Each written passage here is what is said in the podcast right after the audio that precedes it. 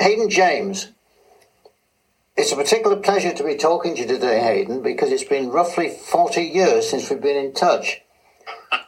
Where's the time gone? yeah, quite. So all you have to do now is compress 40 years of experiences into about 10 minutes and we're, we're up and running. give, give, give, me 10 days, be all right. uh, let me take you back to the time we were working together and you were working for uh, one of our largest British organisations. Yeah, I worked for British Gas for a total of 30 years. 30 years. Uh, firstly in research and development, because um, despite things that might crop up in the conversation in, in the next few minutes, yeah. I'm actually a scientist by training and uh, have a PhD in physics, so worked in research and development. And at the time you and I met, I was actually on secondment to R&D headquarters. Oh, I see. I didn't know that. Okay, so that was how we got to meet each other. And I'd been involved in some sort of training, I imagine. Yeah, we were looking at helping scientists with management tools. Ah, right. Your involvement was, uh, as was mine, was in relation to R&D planning uh, processes. And um, I just helped organize a number of training courses whilst I was on secondment. So I didn't realise that. I didn't even know you were a physicist. I knew. I, should have guessed because it was your background. But uh, you know, I'm a you know I'm a chemist originally. No, I mean I. I, oh, I, I, failed, I failed A level chemistry. well, anyway, be that as it may. So there you were. There you were in British Gas, and were you at that stage doing musical events of any kind, or was it later? Yes, indeed. Um, I started conducting when I was doing my PhD. Basically, I came up to London. I did my first degree in Aberystwyth and then came up to London to do a PhD and joined the London Welsh community. Oh, yes. And in particular, joined as a singer. I joined two or three of their choirs. And within a very short period of time, I just happened to be in the right place at the right time when a conductor was needed. And ah. all, all through my time at Aberystwyth, where I, I, did my first degree, I was involved with music. I used to sing pop songs and madrigals and jazz and right. everything, basically. And um, so when I came to London, I joined the choirs, was in the right place, and started conducting up, up here in London. And uh, that started around about the same time. It was very roughly in my second year of my PhD, I believe. So, yes, by the time I joined British Gas and then met you, I'd actually been conducting for five or six years, I believe. Okay. So I didn't know that at the time. I didn't know anything about that until I came across you on the telly about a year ago. and, and, so I, I didn't know it was going to be you, but I was quite interested in the whole business, which we're going to come on to. So let's stay away from that for a moment and go back to you were there. You were doing your PhD, and you're just starting your conducting. Yeah. And then you started getting to know some celebrities, if I understand rightly. Well, I think uh, when you've been around as long as I have, you and and also to be to be quite honest, because I was based in London, um, rather than, for the sake of argument, in, in one of the valleys. Yeah. Because I was based in London, we tended to do some of the more glamorous engagements, I suppose. Um, and that led to being able to work with uh, a whole range of people and getting to know a whole range of people, not just on the musical side, no. but, you know, people like Huw Edwards, the newsreader. Oh, right, right. Got, got yeah. to know him very well. He's still around, isn't he? Yes, he's still. And, and yeah. he became president of the of my choir. I see. Yeah, yeah. And uh, Cliff Morgan. Cliff Morgan. Oh God. And you know, on the on the pop side, we managed to get engaged with that. This is not me, Haydn James. This is just me as conductor of the choir. Yeah, yeah, yeah. yeah. Um, but you know, got to work with Tom Jones. Oh got to work with. Only Tom Jones. All right. And a lot, a lot of times with Katherine Jenkins yeah. she she came out onto the field in Cardiff, which is another story. I think I might have seen that that match actually. Yeah. Well, I mean, the the Tom Jones one was a one-off in that um, when they were building the what was then the Millennium Stadium in Cardiff, our home internationals, the Welsh home rugby internationals, were at Wembley, and in the last game that we played at Wembley, we managed to get Tom Jones and Max Boyce out onto the field. Uh, and uh, it was it was just a, a, dream come true, you know, that one was working with these people. Yeah. Um, uh, you know, there, there's a whole list of them. Uh, Take That, for example. Good Lord. Uh, the pop group, we managed to do 10 nights yeah. at Earl's Court with, with Take That. Yeah.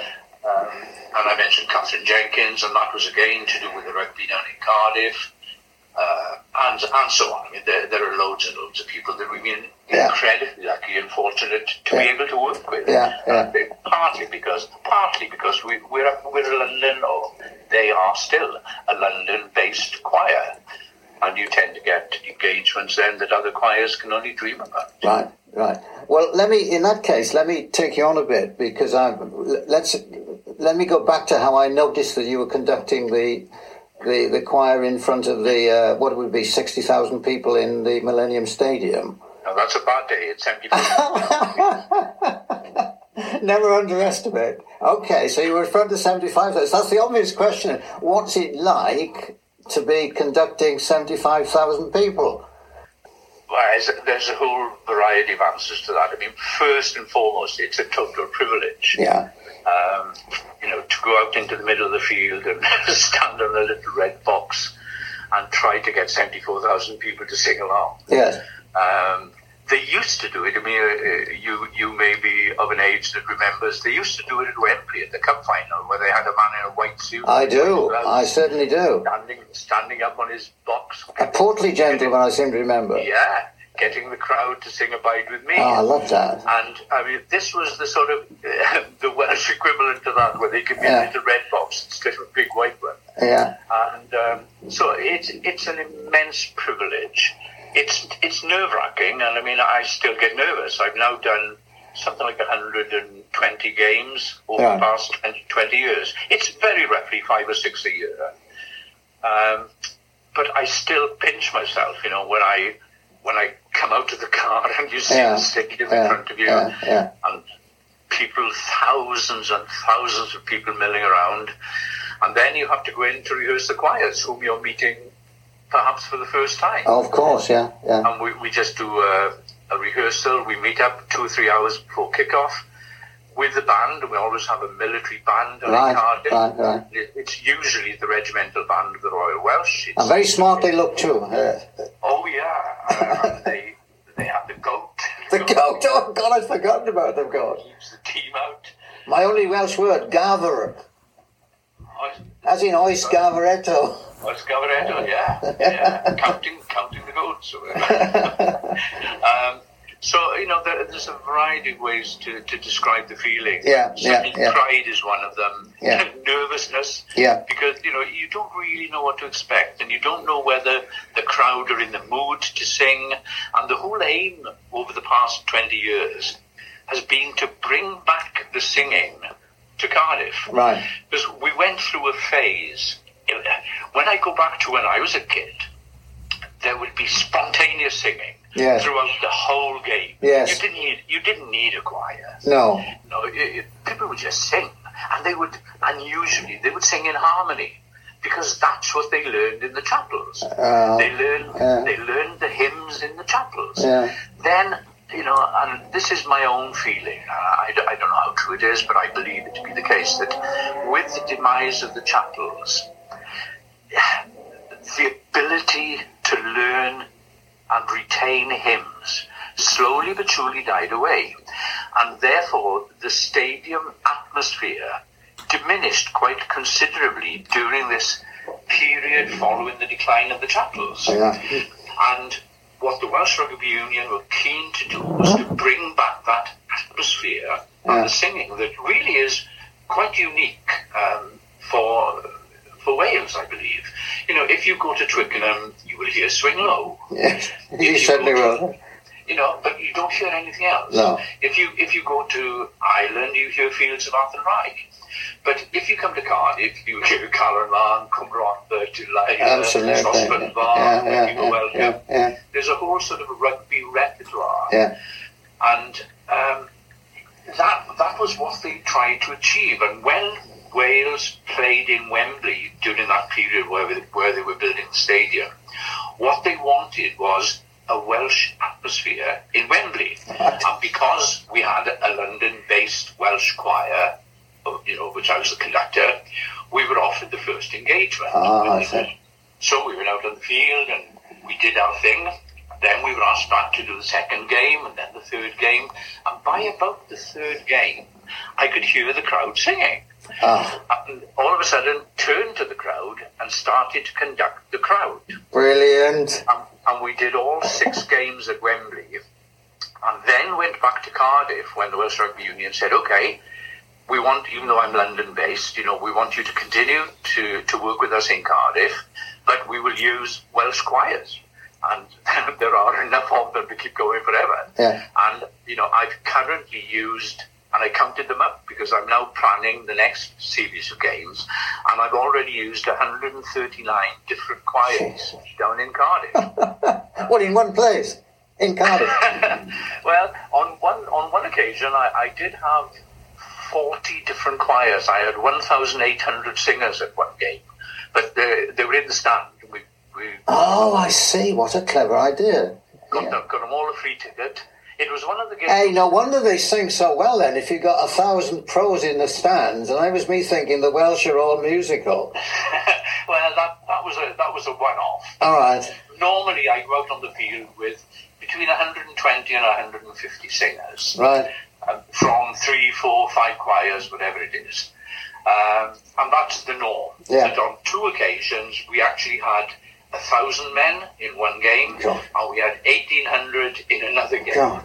And that was 20 to 40 choirs. But they were they were one-offs, basically. Yeah, yeah.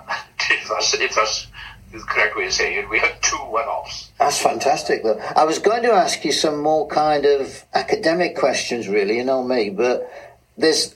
I'm interested in the way that sometimes a performance can be. People can reach a peak performance. You know, this idea of flow and everything goes well. Does does that work in in conducting a f- choir? Do you have a a performance when everything is flowing, or Yeah, uh, there are there are occasions, and sometimes they're they're not explainable, where no? you you feel something that is is almost inexplicable, where everything's working. The audience is warm. Yeah. The audience is responsive. Yeah.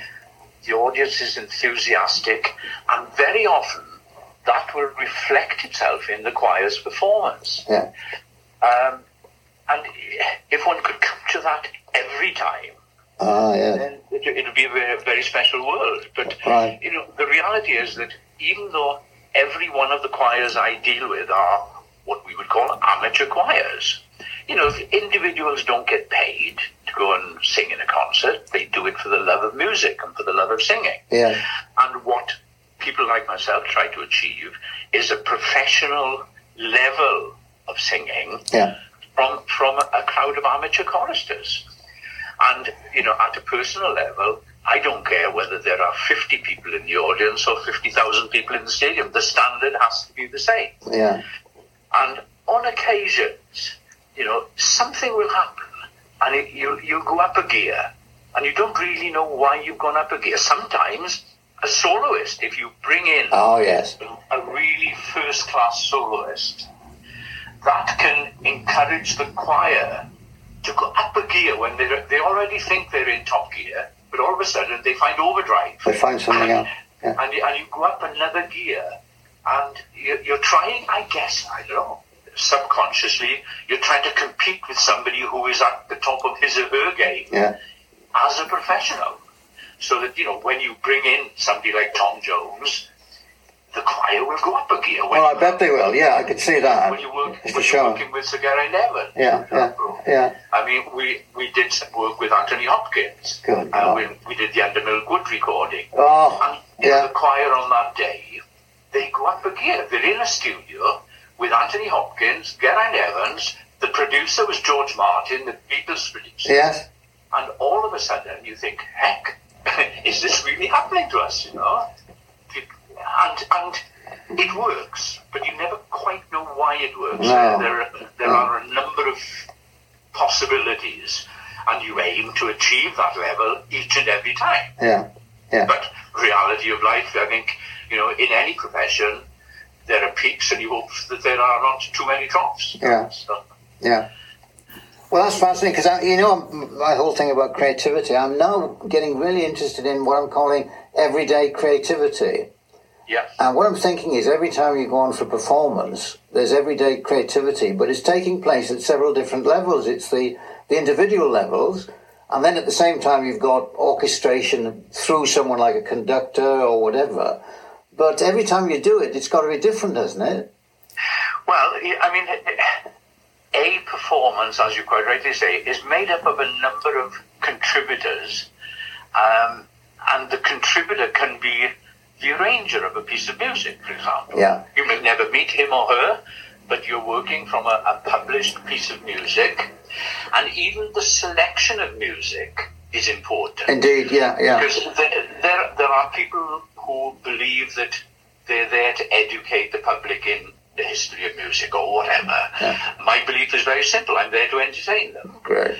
And if I can send people out of that concert with a smile on their face thinking, yeah, I enjoyed most of that. There were one or two pieces, eh, not my taste.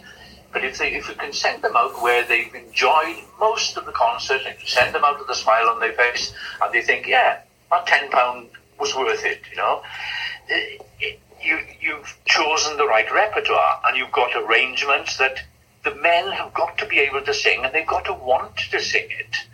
If you choose things that are too difficult, then you, you've got this sort of inbuilt reluctance to give of your best, basically. Yeah. Um, and then I think, you know, there are the acoustic of a room, for example. If it's a dead acoustic, it's difficult to give the same performance Yeah, yeah. than if you've got a bright acoustic. Got it. Yeah. If you if you've got a terrible piano on occasions, you, you're faced with a, a really old honky tonk piano, uh, and you, you're trying to do a, a, a piece by Mozart or something. You've got a honky tonk piano. Wonderful. So we, we got to the stage with, with my own choir where we would we would actually go and see the venue, and we would make sure that there was a really good piano there. Oh yeah. Um, sure. and, you know, so we would do a, a recce on many of the venues just just to make sure that everything was okay. Yeah. But when it comes to things like the acoustic room, there's not a lot you can do about that. No, no. You you have to take the booking, and then you have to live with perhaps a dead acoustic. So there, there are a whole range of things that go towards, as you as you class it, creativity. Um, and perhaps the, the final link in the chain is the conductor Well, yes, that's right. Absolutely right. where you, you not only have to teach the music week in, week out, note by note virtually, but then you have to deliver on the day. Yeah. And, you know, one of the, the, the guidelines I've always had is that the choristers should not use music on stage. Right. They should learn it. Because, uh, I don't know, if you watch the things like these three tenors concerts that they used to have with Pavarotti and Domingo and so on, every now and again they would come on stage with music. And all of a sudden, Pavarotti's wonderful face would look down at a piece of music, and all of a sudden, you've lost that expression. And they don't need it. Eh, No, no singer who accepts an engagement should really walk on stage with music. And my, my brief to every choir I worked with is that I don't want to see a sheet of music on stage. I want you to look at me, and then the responsibility becomes mine. And if you're looking at me, then we stand a chance of starting together, ending together, and making the bit in, in between very, very good. So there are things like that that help make a performance. Yeah, that's Where- Haydn. Going to stop you there. That is brilliant. The last thing in particular, I could just see me cutting out that and using it to to flog the whole thing because it makes so much sense. And I don't think people will appreciate it, actually. If they're not musicians, they wouldn't have realised what you, the point you're making. Well, I think a lot more goes on behind the scenes Yeah, yeah.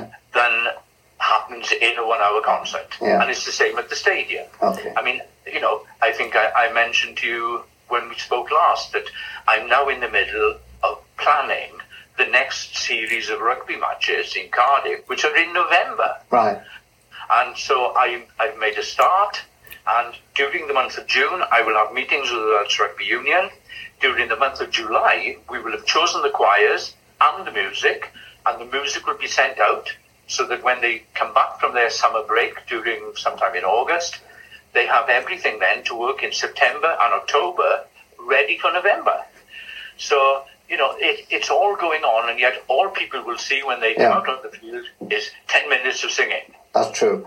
How, It starts. It starts here. Yeah, now. brilliant. Dr. Haydn James, thank you very much indeed. Diolch yn fawr.